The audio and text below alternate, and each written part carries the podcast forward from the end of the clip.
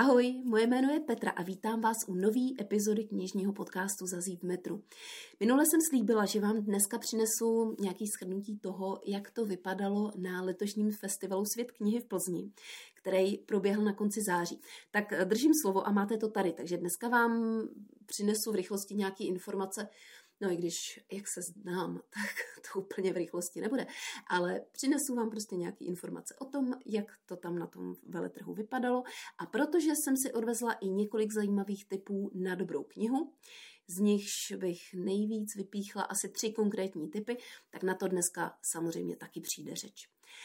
Jak jsem očekávala, tak eh, co do rozsahu se to s pražským světem knihy samozřejmě srovnat nedá. Já bych eh, svým skromným neodborným zrakem odhadla, že to nebyla možná ani čtvrtina toho pražského světa knihy, ale i tak tam byl opravdu zajímavý program a rozhodně by stálo za to se tam vypravit.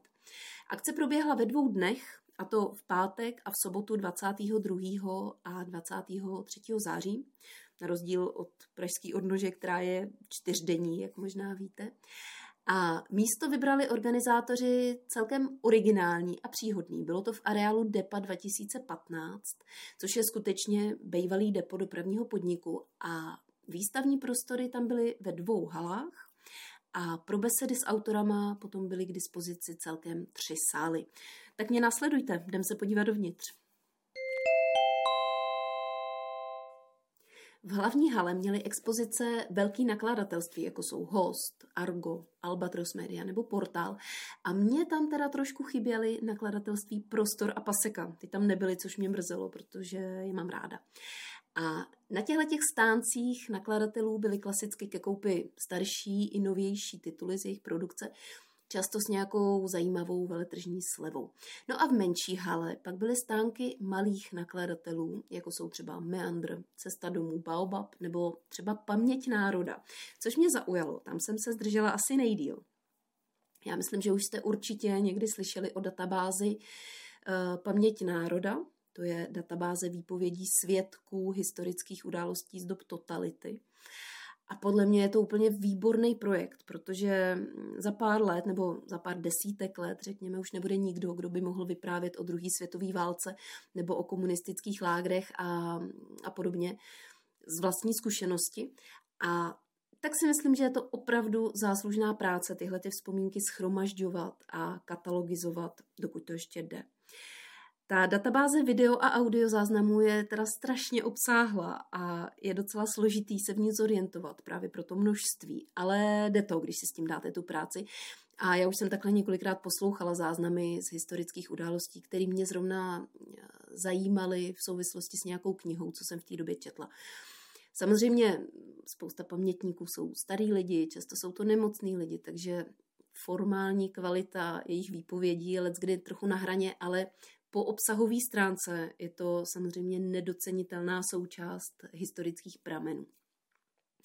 No a Paměť národa, respektive Združení Postbellum, který databázi Paměť národa provozuje, vydává publikace o naší historii, vyprávěný právě z pohledu tehdejších účastníků, a to pozor v komiksovém zpracování, což je podle mě úplně skvělý nápad, protože si říkám, jak líp a s nás dostat eh, mladý generaci, anebo konkrétně zrovna mým dětem, do hlavy vědomosti třeba nevím, o odsunu sudeckých Němců, než právě komiksovou formou. Takže tyhle komiksové knihy jsem si na stánku prohlížela fakt hodně dlouho a důkladně a nejvíc mě zaujal asi titul Jsme, ne, jak se to jmenovalo, Ještě jsme ve válce, to vyšlo v roce 2011 a potom komiksová kniha Odsunuté děti z roku 2021.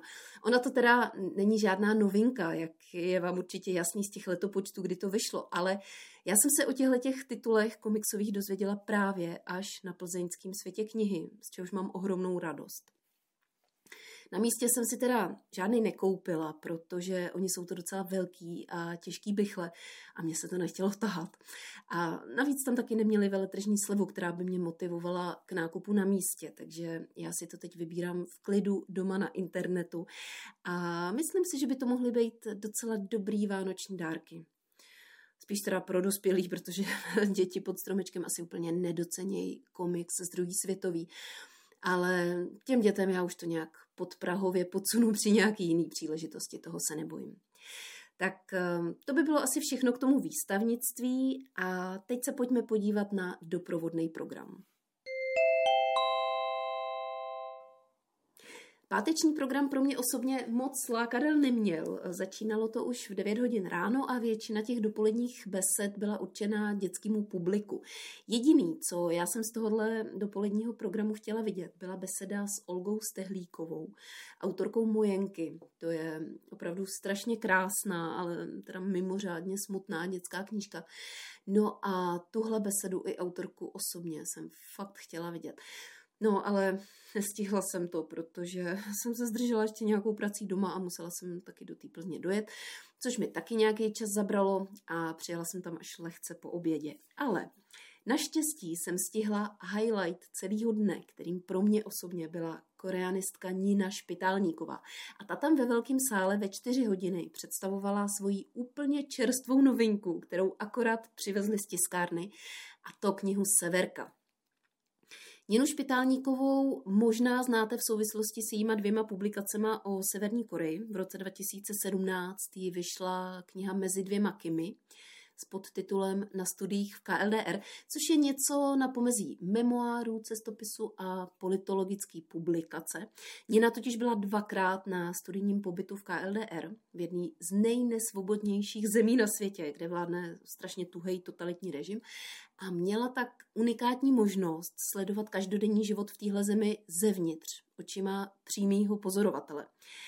No a kniha Mezi dvěma Kimi krásně přehlednou formou podává jakýsi celistvej společensko-kulturní obraz KLDR v kostce. Prostě pochopíte, jak se tam žije a jak se běžní lidi s tím tvrdým režimem vyrovnávají.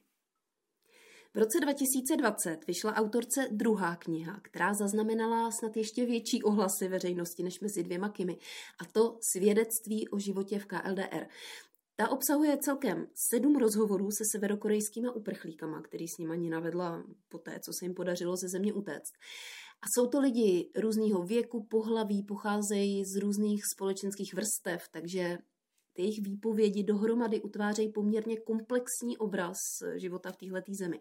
A pro čtenáře, který už několik desetiletí žije ve svobodné zemi, nebo dokonce pro toho, který se v ní už narodil, jsou opravdu některé detaily z té země šokující a skoro až neuvěřitelný. A rozhodně je potřeba přiznat Níně Špitálníkový velkou zásluhu za to, že tohle téma vnesla do obecního povědomí české veřejnosti. A já vám rozhodně doporučuji si tyhle dvě starší knihy přečíst. Přesně v tom pořadí, jak jsem je zmínila, respektive jak vyšly. Protože informace, které se z těchto těch knih načerpáte, mají určitou posloupnost a vzájemnou návaznost, takže se vám budou vzájemně krásně doplňovat. Já to teda četla trošku na přeskáčku, což samozřejmě taky nevadí, ale kdybych si teď s tím, co už o těch knihách vím, mohla pořadí určit znova, tak bych četla knihy Niny Špitálníkový přesně v tom pořadí, jak vycházely. No a tím se konečně dostávám k té už zmíněné severce, která vyšla před 14 dny a která je autorčiným prvním beletristickým počinem. Je to román. První román Niny Špitálníkový.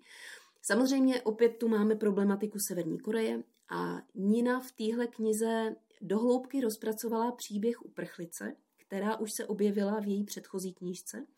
Jeden z těch sedmi rozhovorů byl totiž s ní, takže kdo jste četli svědectví o životě v KLDR, tak už ten její příběh trošku znáte. Severka pojednává o holce z prominentní společenské vrstvy. Její otec byl jedním z nejdůležitějších článků severokorejské stranické propagandy a ona šla v jeho šlépějích. Byla to snaživá, ambiciozní holka, měla ostrý lokty a šla si tvrdě za svým cílem stát se taky vysokou a mocnou přisluhovačkou režimu. A ten útěk se jí tak nějak spíš přihodil, trošku umylem, já nebudu prozrazovat detaily. Ona o něj ani neusilovala. A my se s ní setkáváme v Jižní Koreji, kde už je relativně v bezpečí pod ochranou neziskových organizací, co pracují s uprchlíkama a sledujeme, jak je pro ní těžký odložit tu svoji ideologii a naučený vzorce chování, kterýma je prorostlá doslova do morku kostí a jak je prakticky nemožný přijmout naprosto odlišný způsob života a především teda způsob myšlení ve svobodné zemi. Nina na té besedě několikrát zmínila, že beletry psát neumí a že se s tím po formální stránce docela dost prala. Byl tam s ní i redaktor knihy Krištof Eder a oba o Severce mluvili tak, jako že nad ní společně strávili spoustu času, pilovali ten text, až ho dopilovali téměř k dokonalosti, nebo aspoň já jsem teda z jejich rozhovoru získala takovýhle dojem. A musím říct, že po stylistické stránce jsem teda skutečně byla trošičku zklamaná a Níně musím zpětně dát za pravdu, že veletry moc psát neumí. Já mám tuhle autorku mnohem radši v publicistické poloze. Eh, v severce to vyprávění plyne místy trošku těžkopádně, jsou tam některé krkolomné obraty a dokonce jsem tam teda ke svýmu velkému zklamání našla i poměrně dost překlepů a drobných chyb.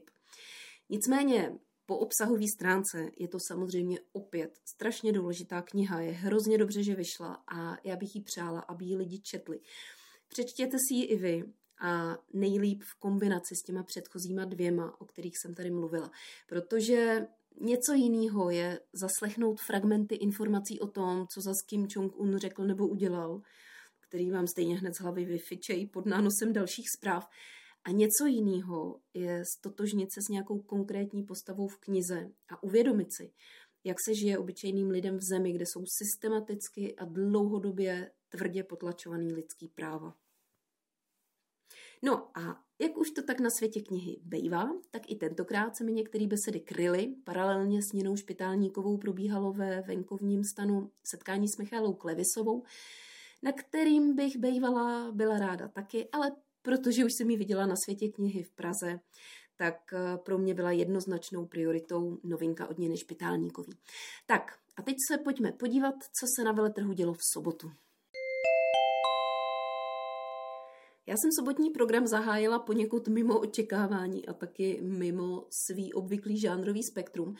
Besedou z žánru True Crime, kde měl plzeňský kriminalista František Miller představovat svoji novou knihu Skutečné zločiny na Plzeňsku. A já říkám měl představovat, protože podle mě to teda nebyla ani tak beseda o knize, jako o tom, jaký strašné věci zažívá kriminalista v práci. Jak otázky od moderátorky, tak i otázky od diváků totiž směřovaly takovým neblahým a trošku bulvárním voyeuristickým směrem, jako třeba na jakýho nejhoršího zločince si vzpomenete, kolik jste měl vrahů recidivistů a co na vaší časově náročnou práci říká manželka. A kdybych tu otázku nepoložila já, tak jsme se ani nedozvěděli, jestli je to napsaný reportážní nebo beletristickou formou, anebo třeba takovou zásadní informaci, jako kolik případů v té knize František Miller zpracoval.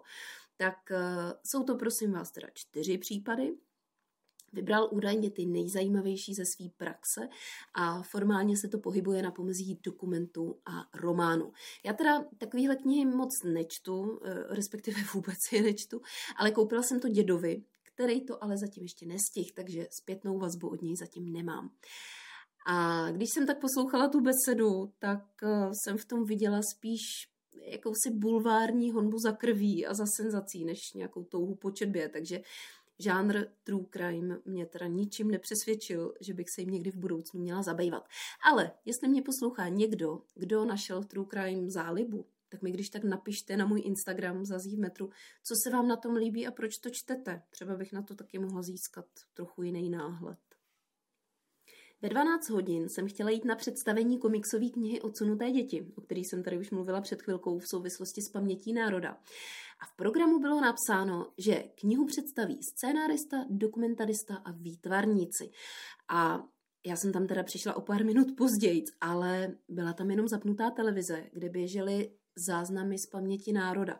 A po scénaristovi, dokumentaristovi a po výtvarnicích ani vidu, ani slechu. Nikdo tam prostě nebyl, kromě pár diváků. No a tak já jsem si říkala, že teda na televizi se můžu dívat doma. Takže jsem eh, po nějaký době sál opustila a šla jsem radši poslouchat Kateřinu Tučkovou, která měla paralelní besedu v jiném sále. Já už jsem sice Kateřinu Tučkovou slyšela mluvit mnohokrát z mnoha videozáznamů. Když jsem o ní připravovala podcast, tak jsem to všechno poslouchala. a viděla jsem ji i osobně na loňském světě knihy, když představovala Bílou vodu. Takže já jsem se vlastně nedozvěděla nic novýho, protože žádná novinka jí momentálně nevychází. A kdo zná pracovní tempo Kateřiny Tučkový, tak tuší, že v dohledné době jí nejspíš ani nic nevíde. Ve vší úctě teda to říkám, protože pracovat deset let na knize, to chce teda sakra výdrž a zápal. Ale eh, chci říct, že i když už jsem jí teda slyšela mluvit mnohokrát na to samý téma, Přece jenom bych řekla, že poslouchat Kateřinu Tučkovou je pro mě prostě vždycky radost, protože ona je to taková inteligentní a skromná žena, která má navíc kultivovaný mluvený projev a ohromnou slovní zásobu, takže pro mě je to vždycky takový balzám na uši si ji poslechnout. A ona tam mluvila o své motivaci napsat Bílou vodu i o tvůrčím procesu, který trval právě 10 let. A Jestli jste tenhle ten příběh ženských řeholnic, který byly v 50. letech násilně internovaný režimem v klášteře Bílá voda, kde se jich vlastně mm, režim chtěl nenápadně zbavit, tak teď už máte dokonce na výběr ze tří variant, buď klasickou knihu nebo audioknihu, ty vyšly obě někdy na jaře loňského roku, a nebo si teď už můžete vybrat i ilustrovanou verzi knihy z limitované edice, O jejíž výtvarnou stránku se postaral grafik Jaromír 99. A ten se mimo jiné autorsky podílel třeba na komiksu Alois Nebel společně s Jaroslavem Rudišem a na toho taky dneska ještě přijde řeč.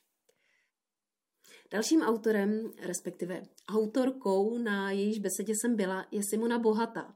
Tuhle autorku já už nějakou dobu registruju, mám doma její předešlý knihy, všichni jsou trapný, i klikař Benny, ale ještě jsem ani jednu z nich nečetla a autorku jsem nikdy osobně nepotkala.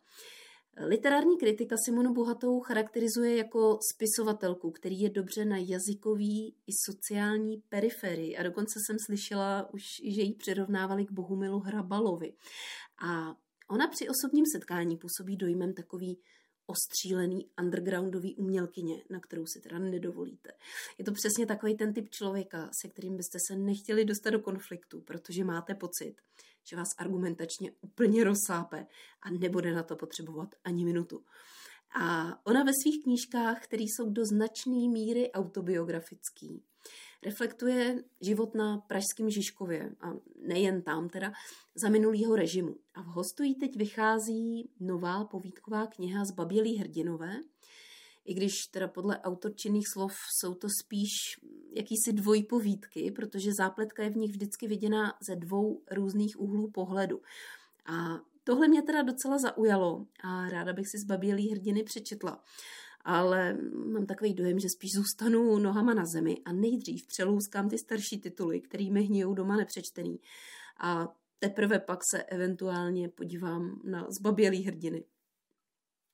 Svoji knížku tu představoval taky Jáchym Topol. Ten uváděl knihu, která už není novinkou, protože původně vyšla v roce 2017 ale letos se dočkala určitýho znovu vzkříšení, protože režisér Tomáš Klein na její motivy natočil film a ten se letos promítal na filmovém festivalu v Karlových Varech.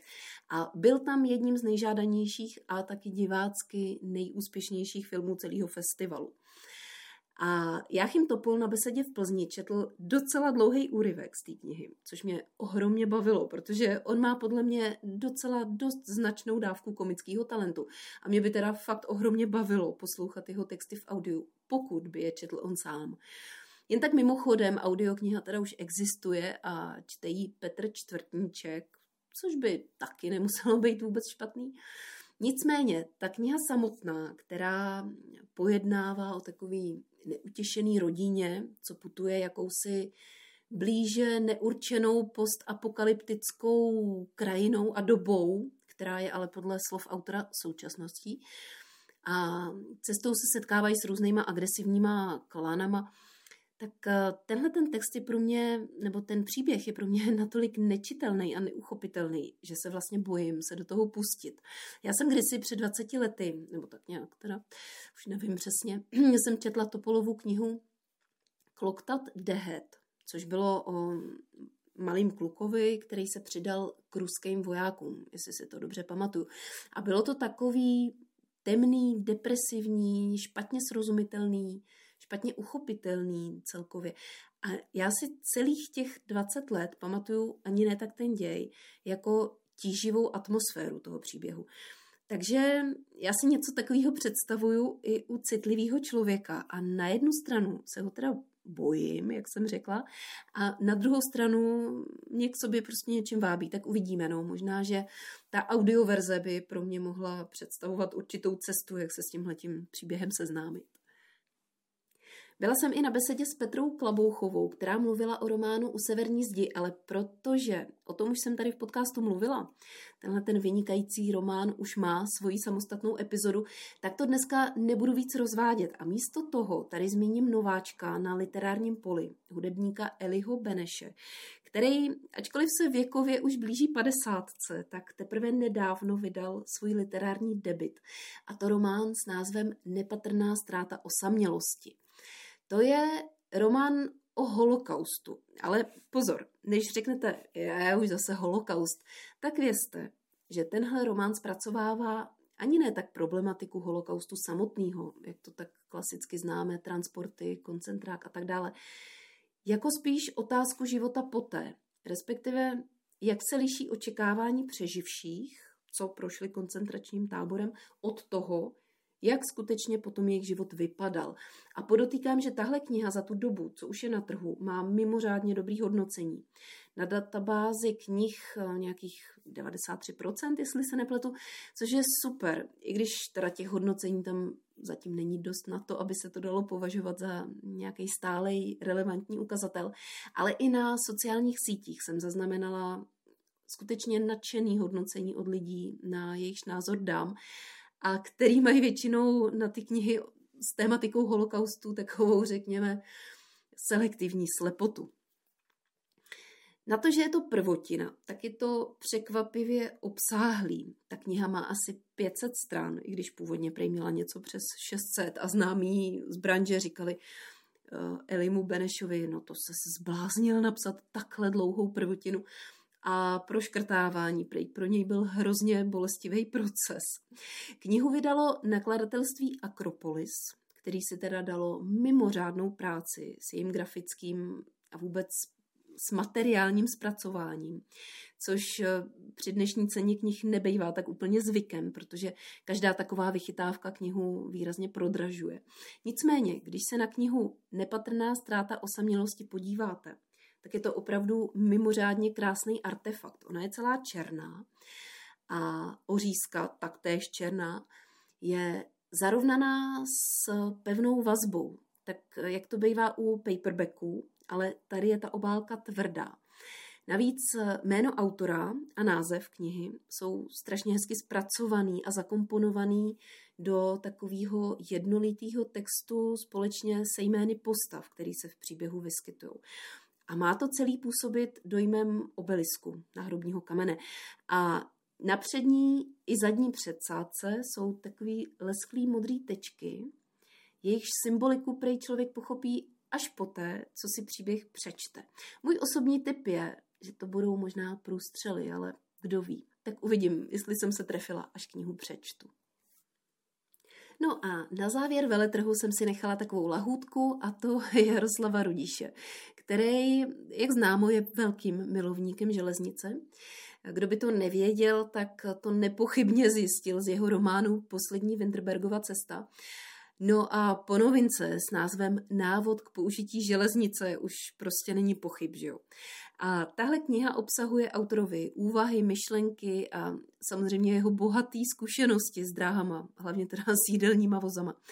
A já teda vlaky dvakrát nemiluju, ale Rudíš je neskutečně legrační a zábavný člověk a já myslím, že jeho láska k železnici už překročila takovou tu křehkou hranici mezi radostí a nějakou psychiatrickou diagnózou. Ale když o tom mluvil, tak já jsem se vlastně celou dobu smála a usoudila jsem, že tu knihu jednoduše chci. Mám ji teda podepsanou, ale bohužel až posléze jsem zjistila, že ona už vyšla i jako audio Vydal jí One Hot Book letos a čte to sám autor. Tak uh, Já si myslím, že je teda fakt škoda, že jsem se o tenhle zvukový zážitek okradla a dost možná si to pořídím i v audiu jako doplněk k té knize. A ještě tu pro vás mám jeden velmi aktuální update, a to zmínku o podzimním knižním veletrhu, který proběhl 6. a 7. října v Kulturáku a v Krajské knihovně v Havlíčkově Brodě.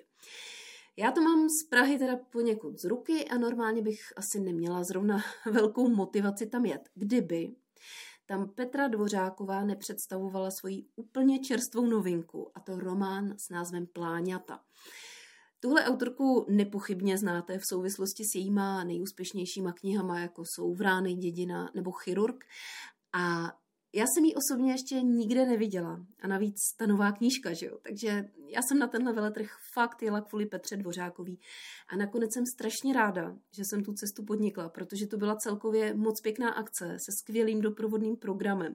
A kromě toho mě teda taky mimořádně překvapilo, jak krásnou a moderní knihovnu v Havlíčkově Brodě mají. To teda opravdu klobouk dolů. Pláňata pojednávají o dospívání v proměnlivé době. Odehrávají se v období mezi lety 1985 a okrajově zasahují až do současnosti. Takže je to vlastně román s nejdelší časovou osou, co kdy Petra Dvořáková napsala. Ten příběh pracuje se třema různýma perspektivama z pohledem matky, otce a jejich dcery Pavlíny, která je zároveň ústřední postavou. A máme tu dozvuky komunismu, euforii nový porevoluční doby, kterou mnozí vnímali jako obrovskou příležitost. Ale ne všem se bohužel povedlo chytit tu příležitost za pačesy a euforie se tak často měnila v hořký zklamání. Zároveň ale Petra Dvořáková o pláňatech říká, že jsou její nejoptimističtější knihou, takže já jsem na ní opravdu zvědavá, pustím se do ní hned dneska.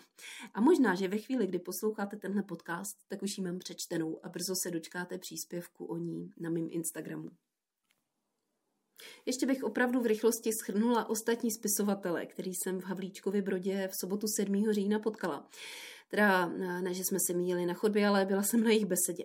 Vezmu to chronologicky, tak jak byly na programu. Takže Petra Hulová mluvila o své poslední knize Nejvyšší karta z literárního prostředí a o dětské knižce Liščí oči, kterou napsala pro svoje děti během covidu. Alena Monštejnová mluvila o lese v domě, Znova jsem si po dvou týdnech střihla Simonu Bohatou a její zbabělý hrdiny. Tentokrát ale četla jiný ukázky, takže super. A tahle ta kniha mě zajímá čím dál tím víc, musím říct.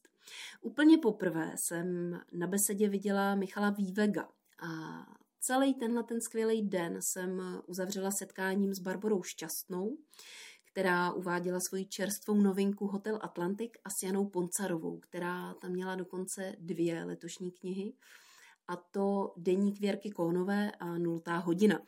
A všechny tyhle ty tři tituly zpracovávají nějaké historické události z 20. století. No a jako třešničku na dortu jsem tam celý den potkávala svoji hrozně oblíbenou spisovatelku Lidmilu Kábrtovou, autorku skvělé knihy Koho vypijou lišky. Ona tam eh, měla autorský čtení, ale to se mi teda bohužel krylo s nějakou jinou akcí, takže to jsem bohužel neviděla. Nicméně po celý den jsme navštěvovali eh, stejné besedy a Lidmila Kábrtová tam každému autorovi položila v závěrečné diskuzi nějaký dotaz, stejně jako já. takže to bylo takový milý. Teď už se s váma budu pomalu loučit a to stylově pozváním na další knižní akci. Jestli posloucháte moje podcasty delší dobu nebo mě sledujete na Instagramu, tak víte, že já jsem velkou faninkou ruský spisovatelky Guzely Jachiny. A nakladatelství Prostor, který vydalo všechny tři její romány, co zatím vyšly v českém překladu, pozvalo tuhle vynikající spisovatelku do Prahy. Setkání s ní se uskuteční v knihovně Václava Havla v úterý 10. října od 19 hodin. No a jestli posloucháte tenhle podcast bezprostředně po tom, co vyšel, tak máte možná ještě čas se na tuhle akci vypravit. Já tam rozhodně chybět nemůžu. Pro mě je to opravdu velká událost, musím říct a hrozně se na to těším. Vůbec mám pocit, že se s literárníma akcema v poslední době trochu roztrh pytel, což je teda samozřejmě super, ale když to člověk chce stihnout všechno, tak už se teda má co otáčet. A to je samozřejmě můj případ, protože mě ty setkání s autorama strašně zajímají a nechci si nechat ujít ani jednu. Mimochodem, když už jsme u toho, tak eh, nakladatelství Host pořádá 25. listopadu v pražských kasárnách Karlín literární festival s názvem Česká vlna 2023 a slibuje tam takový jména jako Monštejnová, Tučková, Denemarková, hmm, na tu se těším, Soukupová, Belová, Dvořáková a Palán. Takže když nestihnete Guzel Jachinu, tak se můžeme potkat v listopadu v Karlíně. Tak a to už je ode mě dneska opravdu všechno. Já vám strašně děkuji za pozornost a za vaši přízeň a zpětnou vazbu, která mi dělá opravdu velkou radost. Mějte se moc krásně a za 14 dní vám sem zase hodím nějaký skvělý knižní, anebo třeba i audioknižní tip. Ještě uvidím. Mějte se moc hezky. Ahoj.